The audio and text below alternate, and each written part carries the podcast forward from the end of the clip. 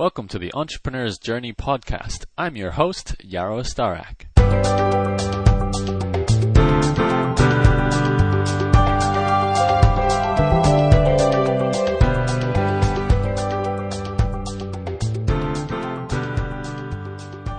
Hi, this is Yaro Starak. Thanks for joining me on another Entrepreneur's Journey podcast. Today I have an interview with Timothy Ferriss, author of The 4 Hour Work Week, a book that was recently released and has become extremely popular because I think it teaches something that we're all very interested in.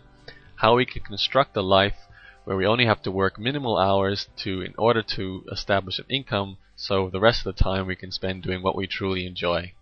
Tim has managed to construct a lifestyle exactly as he teaches and currently travels around the world doing what he personally finds pleasure in, which includes a, whole variety of tasks. He's been a, a, a world record holding tango dancer, he does martial arts.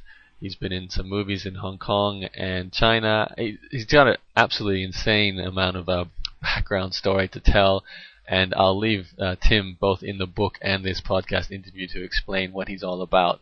If you haven't had a chance to get a copy of the 4 Hour Work Week, I strongly recommend you do so. It's a great book, especially for people who are currently struggling in a job they don't enjoy and would like to create greater freedoms to do what they do enjoy, or for entrepreneurs who may be uh, trapped to the business they're running and, don't have much freedom uh, and have a sense of um, discomfort because they just can't leave their business run without them. Uh, it's a great book and a great manifesto for teaching you how to create those sort of freedoms.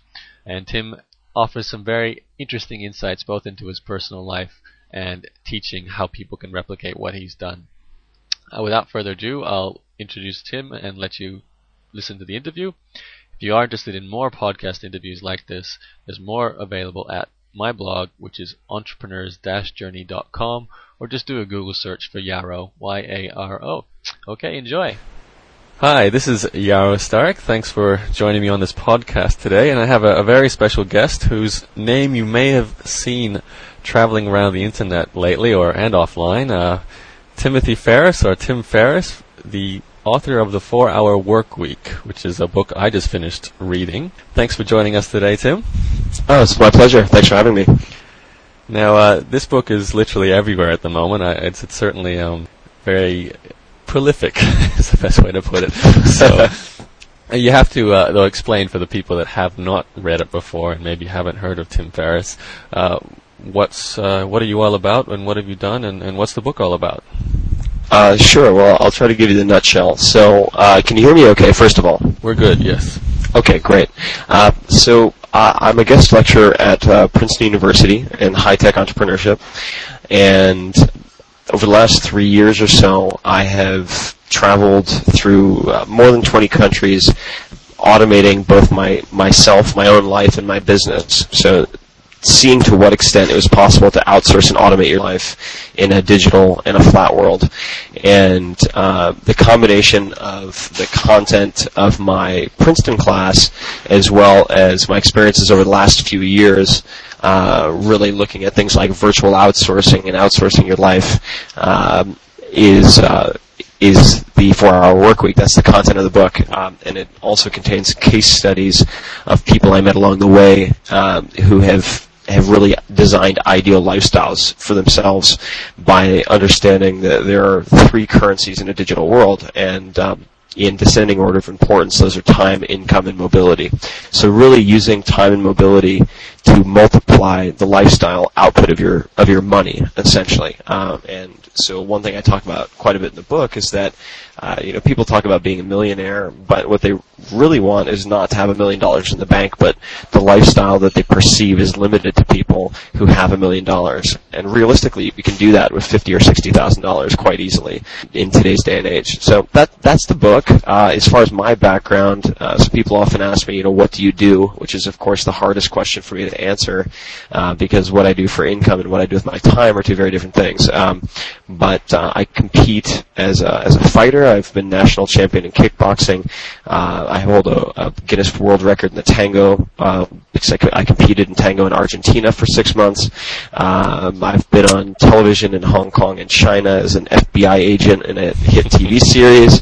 Uh, I've been a I've been a, a break dancer on MTV in Taiwan, uh, and the list goes on and on and on. but uh, you know, I'm also the uh, the founder and, and, CEO of a company with sales distribution in more than 15 countries, with uh, somewhere between 200 and 300 uh, full-time and contracted employees. So I do have a very strong uh, business side as well, um, and that's that's the nutshell. And actually, you know, one last piece sure. background is I grew up in a very uh, low to middle income family. My parents never made more than fifty thousand dollars a year combined, and uh, you know I've been working since age fourteen, so I don't come from a, an extremely financially privileged background either. Okay, so um, given then your background, you you have middle income parents. What point in your life did you realize that you maybe didn't have to you know, work terribly hard in order to live the the kind of lifestyle you want to live? Because I'm assuming you you weren't born with this insight and you didn't go straight away and create this fantastic lifestyle. You had to learn that through experience. Would that be right? No, that's absolutely right. And I think it began with a book I read when I was 15, actually, by Dan Kennedy called uh, How to Make Millions with Your Ideas. And it exposed me to things like private labeling and licensing, things that I had never considered before. I began to realize that it, it was possible to separate income from hours. So you didn't have to work for an hourly or an annual rate. It's been an evolutionary process for me. Uh, I think another point was when I uh, was at Princeton, I worked for eight dollars an hour in a library attic, and uh, there was there was no heat, there's no uh, ventilation whatsoever, and it was a miserable experience. And uh, drawing back on what I had read in a few interviews I'd done uh, for different magazines, I, I, actually formed a seminar to teach people different accelerated learning techniques, mnemonics, things of that type. And I charged $50 per person and ended up making uh, more than $1,500 in my first seminar, which was three hours long. So I realized at that point that this could actually work.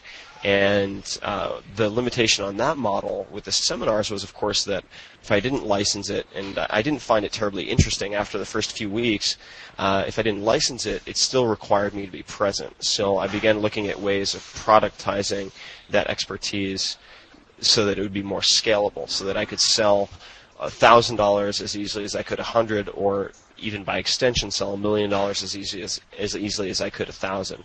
Right. And I really didn't put those principles into practice until uh, I would say 2001, 2002. So it took me some time to actually actually sit down and implement them properly. You're you're 28 or 29 years old. 29. 29, right? So you're uh, you're like me. I'm 20, turning 28 this year. So I mean, to even get to that point at this young age is quite.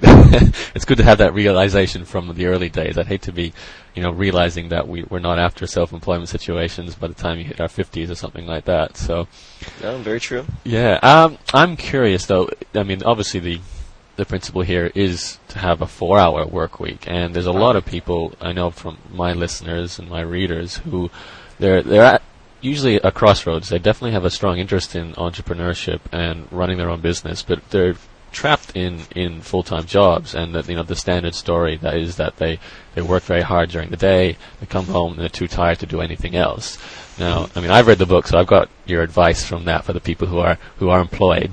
But can you give just a, a nutshell explanation of what you do teach people who are in that situation in order to start creating some of those freedoms so that they can essentially work less and play more, or you know, live the the kind of lifestyle that you're talking about?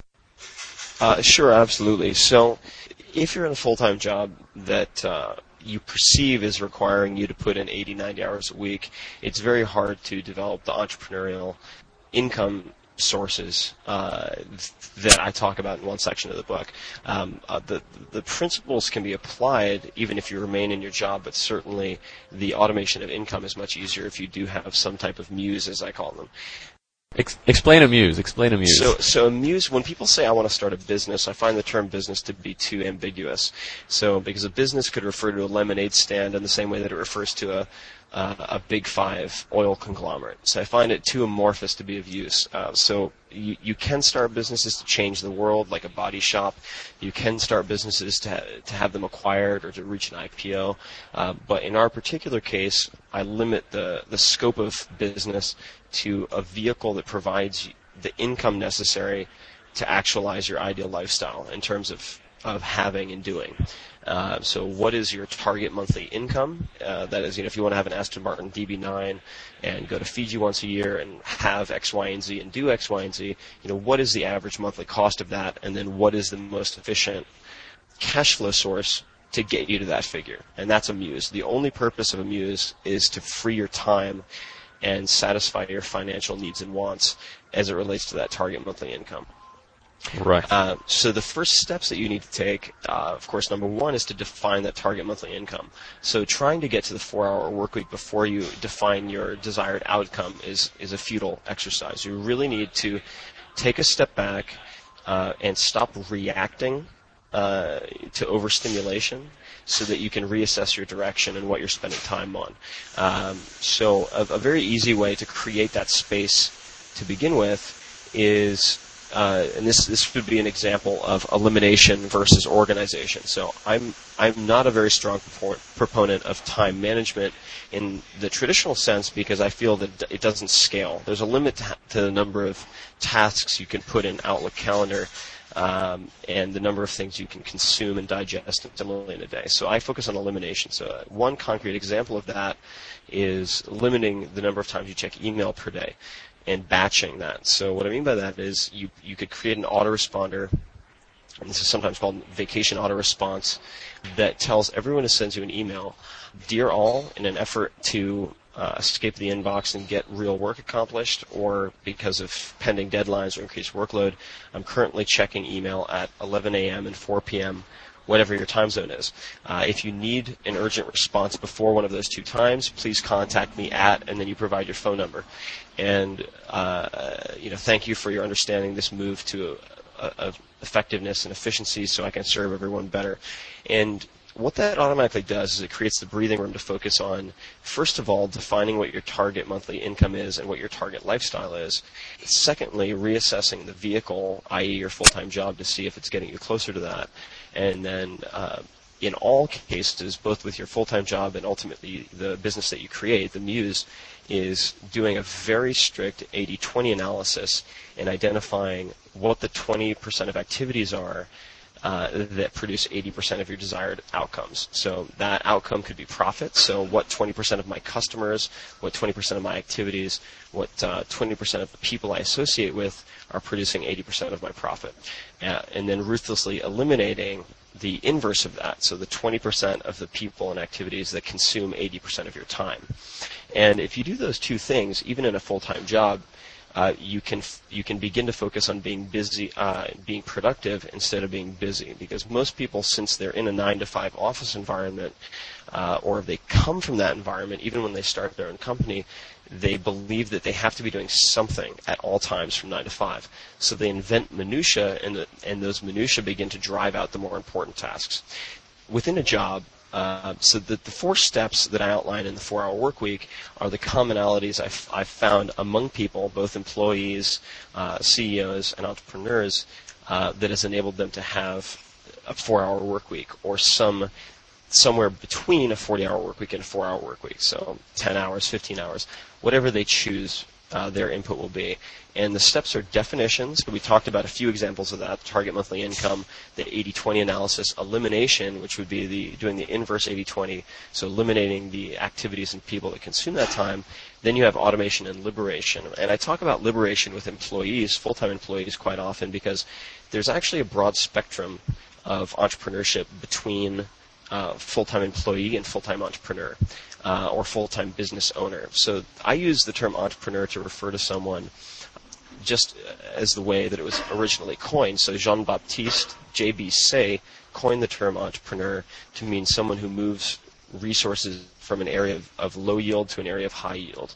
And uh, that could mean that you're a full-time employee who simply negotiates a remote work agreement, perhaps one day a week, uh, and then extends that to two, three days a week so that you have the freedom to eliminate unimportant tasks or minimally important tasks, and then that could evolve naturally to being a moonlighter or someone who splits their time 50-50, perhaps using those remote those remote days to focus on their their own muses after they've eliminated some of the the non-essentials, all the way to the full-time business owner. And I say business owner as opposed to entrepreneur because uh, most entrepreneurs are very good technicians. That's a term that Michael Gerber would use uh, from the E-Myth.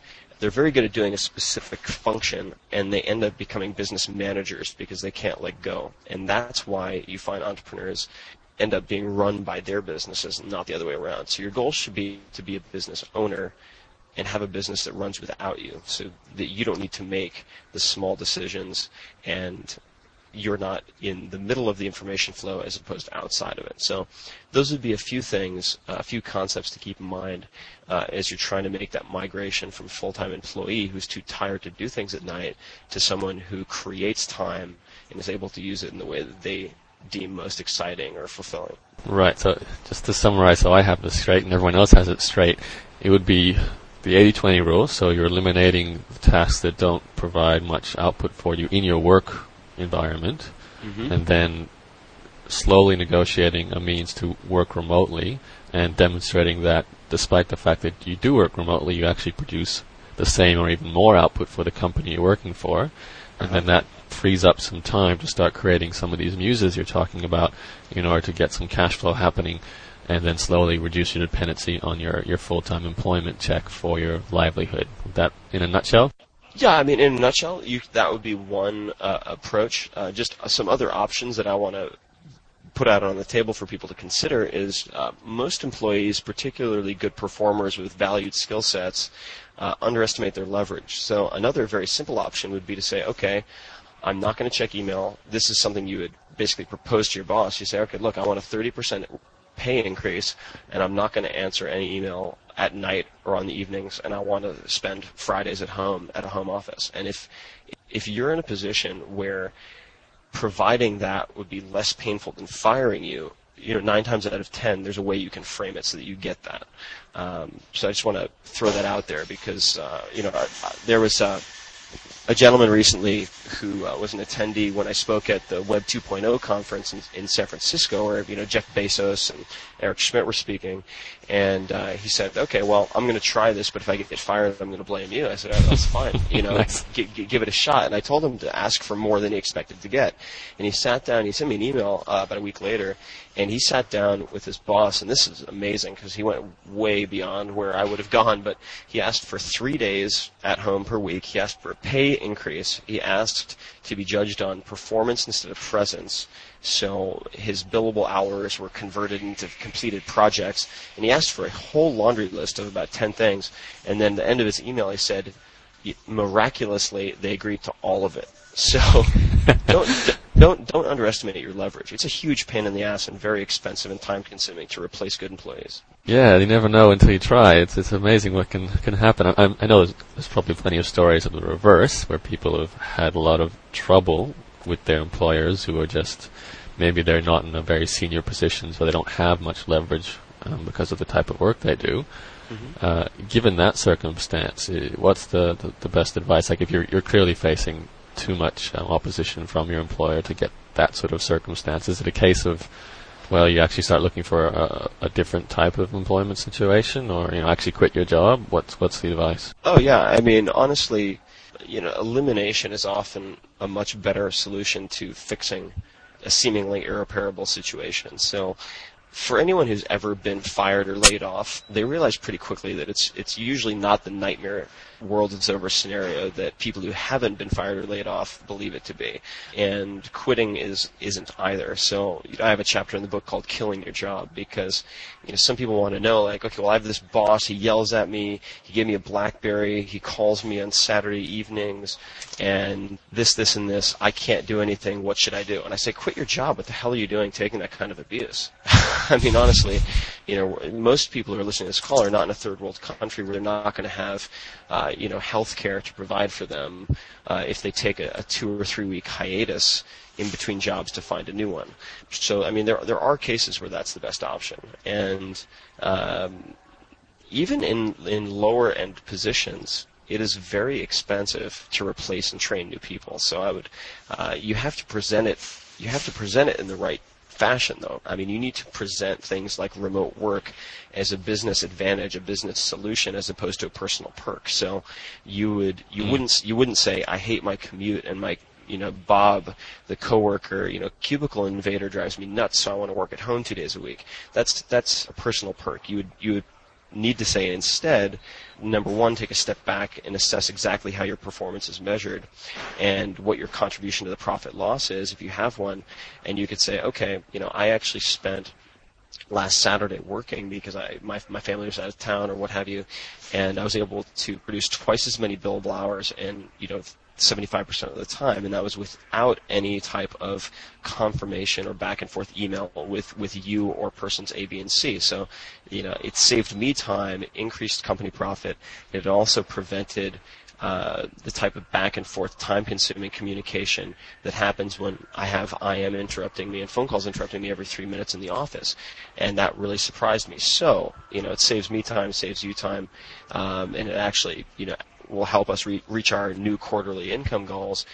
You know, would it be possible to take, let's say, Thursday and try the, that one day, just a one-time experiment this week or next week, and and see what happens? And right. when you propose it in that way, it's very hard for someone to, to just say no. And uh, you need to learn how to ask good questions. You don't say, mm. you know, can I do this? You say, you know, I'd love to test this just once. You know, is that reasonable? And it's it's it's very precise when you ask these types of, of questions and you know so in, you know in the in the book one thing you might remember I talk about is always assuming the person's going to say no and having a contingency plan and you know a fallback offer as well as you know 3 to 6 uh, responses to the expected objections because they're going to come. So when you start with that and you walk into a into a, a, a presentation, a proposal, prepared, you'll usually come out with an improved situation. Very rarely will they just reject it out of hand if you present it in the right way. And if they do, guess what? You just need a new boss. right, so it's all about framing the question so it's uh, what's in it for them and not what's in it for you so much. You right. Can, uh, yeah. Okay. Given we I think you just covered pretty much the core advice that um, obviously there's a lot more to it, but really that's that's the core advice for people who want to start moving towards a four-hour work week. Mm-hmm. Um, you've you probably you know had a lot of interaction with a lot of people who are trying to replicate what you're teaching there. Do you find that uh, the the biggest stumbling block for most of these people is is the mindset or a sense of fear than anything else? Like, because if you give them the tools, which you clearly do, mm-hmm. and there's a lot of people who then don't follow through with the tools, what is the the stumbling block, the roadblock? Yeah, I think the roadblock is fear, uh, but it's not just fear; it's ambiguous fear. Um, and this is this is why I spent so much time on this um, when I'm you know when I, when I was first you know counseling students and then uh, also my friends who've who've gone through some very interesting careers. And you know I have friends who sell companies for like 480 million dollars 850 million dollars and the existential questions don't go away. What I mean by that is money doesn't solve most of the, the problems the existential, the bigger questions that people have. So retirement's out; it's not a solution. And when you step back and you ask yourself, what's preventing me from creating, from designing the lifestyle that I want now, as opposed to 30, 40 years from now, you usually come up with a number of things. And it's very important uh, just like goal setting to be effective needs to be very, very precise and measurable, what I call fear setting is analogous to that but applied to fears. So as soon as you define fears very, very clearly, and I'll give a personal example, you tend to be able to overcome them. And so in my particular case, I reached threshold in mid-June 2004 and I was working 90 hour weeks and I realized it was unsustainable. I had gone through three very good relationships and, and destroyed all of them because I was too consumed by my business. And yeah, big bummer. And you know, it was a real wake up call for me because I realized that my life and the business couldn't coexist at that point. And I took a step back. I and I, I decided that I wanted to take a, a trip to London to decompress, pull myself out of that environment, that speed addicted environment, and uh, really reassess how I could either redesign my business or shut it down. And before I took that trip to London, because it was going to be a four week trip, I was just like, oh my god, it'll never work. You know, I can't leave. I check email 200 times a day. How am I going to take a trip to London? What am I going to do about this? What am I going to do about my apartment? You know, what am I going to do with all my furniture? And there's just excuse, excuse, excuse to put it off. And what it came down to was I had a fear of the unknown. So when I actually sat down one day in uh, you know what was the epitome of my you know don't happy be worry phase. uh, I sat down. and I was like, you know, what's the worst thing that could absolutely happen? And I was like, okay, so I leave. Someone breaks into my apartment, steals some of my furniture. Okay, fine. You know, someone steals my identity, and I lose what's in, let's say, one of my bank accounts. Okay, fine. You know, I'm traveling abroad and I come to the conclusion that my business can't coexist with my life and I shut down the business. Okay, fine. Um, and when I looked at you know, what are the worst things that could happen? And if all of those things happen, what would I do to recover? That's the most important second part. So what are the steps I could take to recover? What would I do? Like, let's say that I'm not projecting in the future, but let's say all these things just happened yesterday. What would I do today? And as soon as I started asking those questions, I realized that the, oh my God, my life is over scenario really wasn't that bad. It was actually quite easy to recover from. And it would take a little bit of of effort and time to get back to baseline if that's what I wanted. But I already had the experience. I knew how to I knew how to resume my current path later if that's what I decided to do. Um, and I've seen that again and again with, uh, for example, I have a friend, investment banker, another friend who's a lawyer, and uh, they both were like, "Oh my God, it's going to look terrible on my resume. If I have a gap, it's going to be a disaster." Because they wanted to try their own businesses, and they both tried their own businesses, um, and uh, both of them ended up succeeding. But what was funny is, even a year, year and a half later, they were still getting uh, job offers in both of those industries, and they could they could they could pick up exactly where they left off, even with that resume gap. And uh, most people don't realize that. You know, the res the resume is for you; it's not for somebody else. Um, so really defining fears very clearly. You know, what's the worst thing that could happen if I considered doing X, and how would I recover it? How could I get back to where I am now if that's if that if that were to come to pass? Um, and that's why uh, you know, one thing that I felt was so critical about uh, making the, the book accessible to people uh, is really expanding their comfortable sphere of action in small baby steps. Um, so you have these comfort exercises that I that I propose people uh, take advantage of, and uh, even at my Princeton classes isn't, isn't something I talk about much. But um, you know, I issue, issue a challenge at the end of, of each class for the last few years, where I basically say, look, I know all of you listen to this, and you might think some of it's interesting, but almost all of you are going to walk out and do exactly the opposite. So here's what I'm proposing: you take one principle and apply it in this way, or you know, try to get a hold of three celebrities who are impossible to reach and uh, get them to answer a question you want them to answer. Uh, and whoever does this in the most impressive fashion gets a free trip around the world, anywhere they want. And it is amazing. Two things are amazing. The first is everyone says, "Oh my God, sign me up! I want to compete." And then out of a class of about 60 people, uh, three people actually do it. That's the first because they they expect that everyone else is going to do it. They overestimate the competition and underestimate themselves, and end up completely shooting themselves in the foot. So about three people of 60 will try it, and then of those three people, just to give you an example, last year they were able to get in touch with people like George Bush Sr., uh, the CEO of HP, Comcast, uh, Goldman Sachs. Uh, it just it, the list goes on and on and on and on and on, just because they're willing to try it. Um, so um, really being willing to test and then evaluate the worst case scenario uh, realistically and coping to recover. That would be that would be a long answer to a short question, but yes. no, it's good stuff, Tim.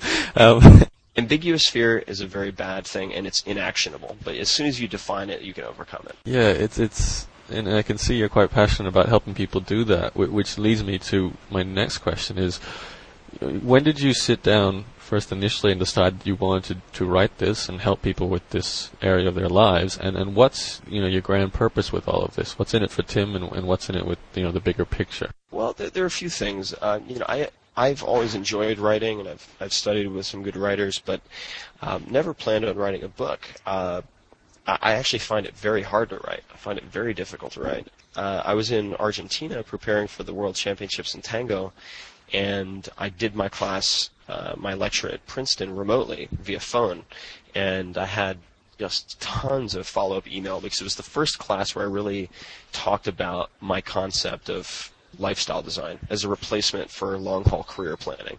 And I really dove into a lot of the, the, the principles and ideas that I now teach there every semester.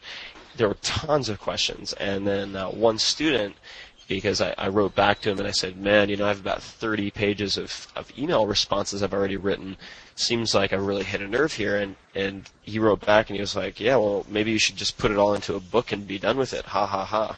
And, uh, I think that's how a lot of businesses start. You know, it's like, oh, that'd be really funny if, ha ha ha, and then the idea just doesn't go away.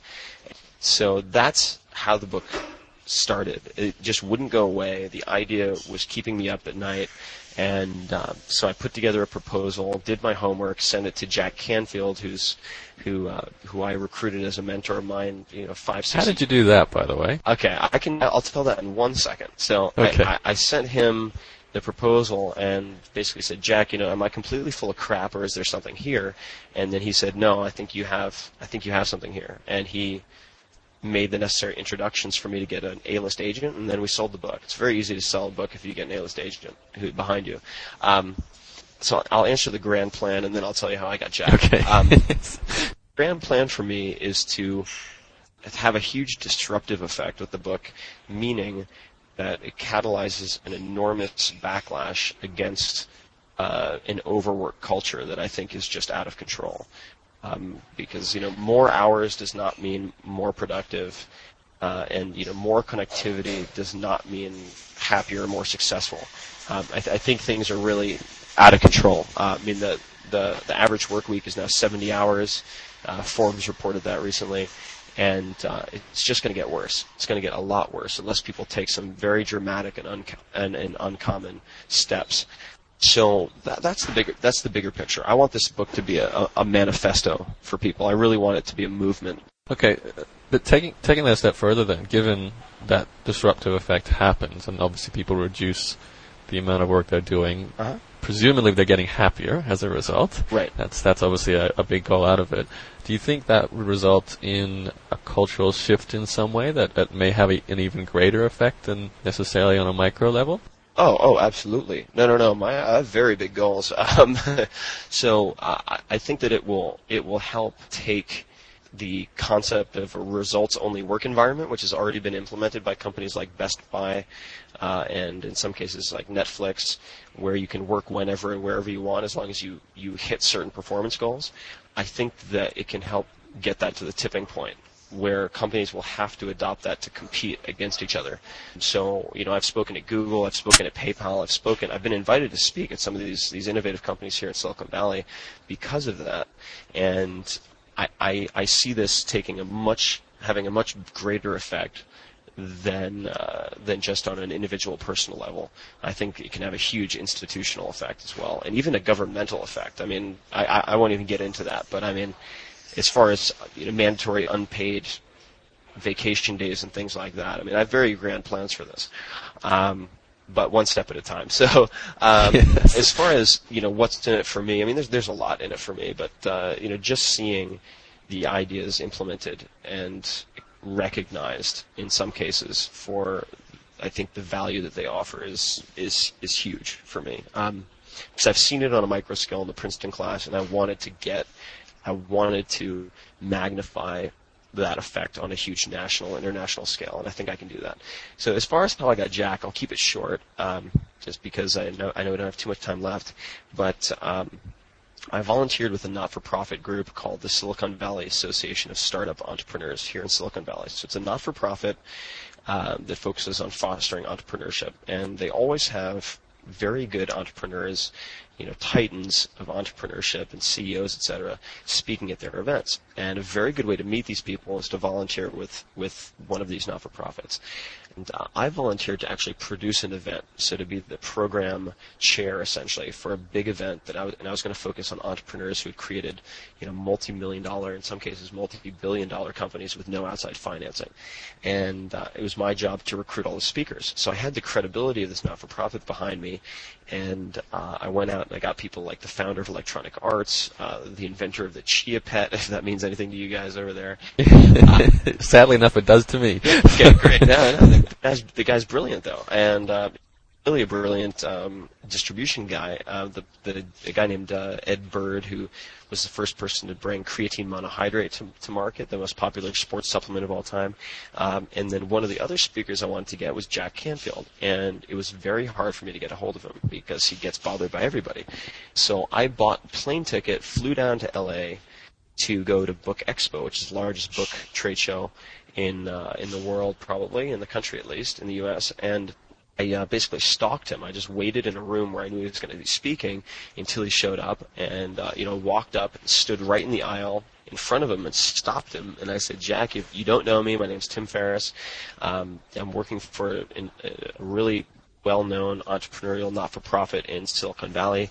I would really like you to speak at our event. Um, there are going to be a lot of incredible people there. I'd like to introduce you to who are also at the same level as, as yourself you know, I, am not sure if you'd be interested, but I want to I want to do this with you. And he said, okay. He really didn't know what to say because I just kind of jumped out of a chair to pop up in front of him, and he, yep. and he gave me a business card, and he's like, all right, send me an email. And you know, 10 emails, 20 emails, 30 emails later, uh, I got him to come down and speak at this event.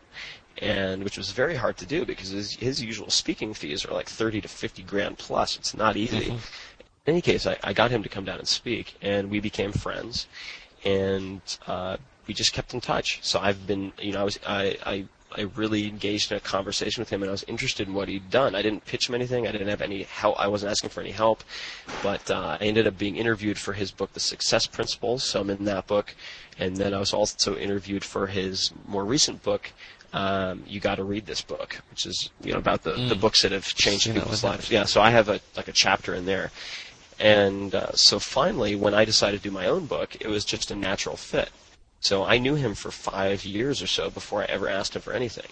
Um, just keeping in touch, you know, once every six months, every eight months, nine months, and just kind of following each other and what what we were doing. Um, so that's that's how it happened. Right, you had a relationship. Yeah, that's fantastic. And that's, I mean, it's very similar to how I approached this book. You know, I, I had relationships with, uh, you know, a lot of the bloggers you've seen talking about the book, it was very similar. I, I, I made the effort to get to know these people because I found them interesting and I was interested in what they were doing, you know, months before the book ever came out. Um, and uh, you know, it's funny because I get these uh, emails and phone calls like, you know, what's the best way to pitch bloggers? And I'm like, you know, I'm not sure. you, you find you find people you're interested in, you think have a lot of shared DNA, who would find your book of value, and then you, yeah. you you offer it with absolutely no expectations, and send it to them and hope for the best. You don't pitch, really? Yeah, no, exactly. So, um, anyway. Say hello. Yeah, exactly. Okay, well, we're almost at that point where we got to end this call, so I'm going to end with my, it's getting like to be a famous question now. Um, for the people listening to this call who are right at the beginning, who haven't really start any of this process of, of going towards either um, starting a business or reducing the amount of work they do at, at their em- employment, what would be your number one piece of advice to help these guys just start the momentum happening? Sure. Okay. So the, the the number one piece of advice is sit down and define in quantitative terms exactly what you need to uh, experience your ideal lifestyle in the here and now, and not in the deferred life plan of retirement. So sit down, and uh, there are there are actually uh, worksheets and calculators and everything that you can use for this on my website. It doesn't cost anything. Just go to 4hourworkweek.com. You can spell it however you want. I have a hundred URLs for it. Um, so 4hourworkweek.com, and you create essentially a spreadsheet of this is my ideal lifestyle. These are all the things I dream of doing in retirement. And then you calculate the average monthly cost. And when you do that, what's amazing is you realize that it is often much more inexpensive than you think. And all of a sudden, the idea of spending the most capable years of your life doing something that isn't, that is anything less than extremely exciting becomes absolutely repulsive. And uh, that's the type of system shock, the type of pattern interrupt that most people need to get them to take the first few steps. So really defining what your target monthly income is and your ideal lifestyle is. That would be my recommendation. Right. And that's a much better shock than waiting until you get sick or depressed or something like that to take action. So Absolutely. Okay, Tim, thanks very much for your, your insights in this call. It was great to hear more background on the, the four hour work week and I'm, I'm sure we're going to see more of both the book and yourself traveling around on the internet and offline. So thanks for having uh, joining us. Oh, it's been my pleasure. Thanks so much for taking the time.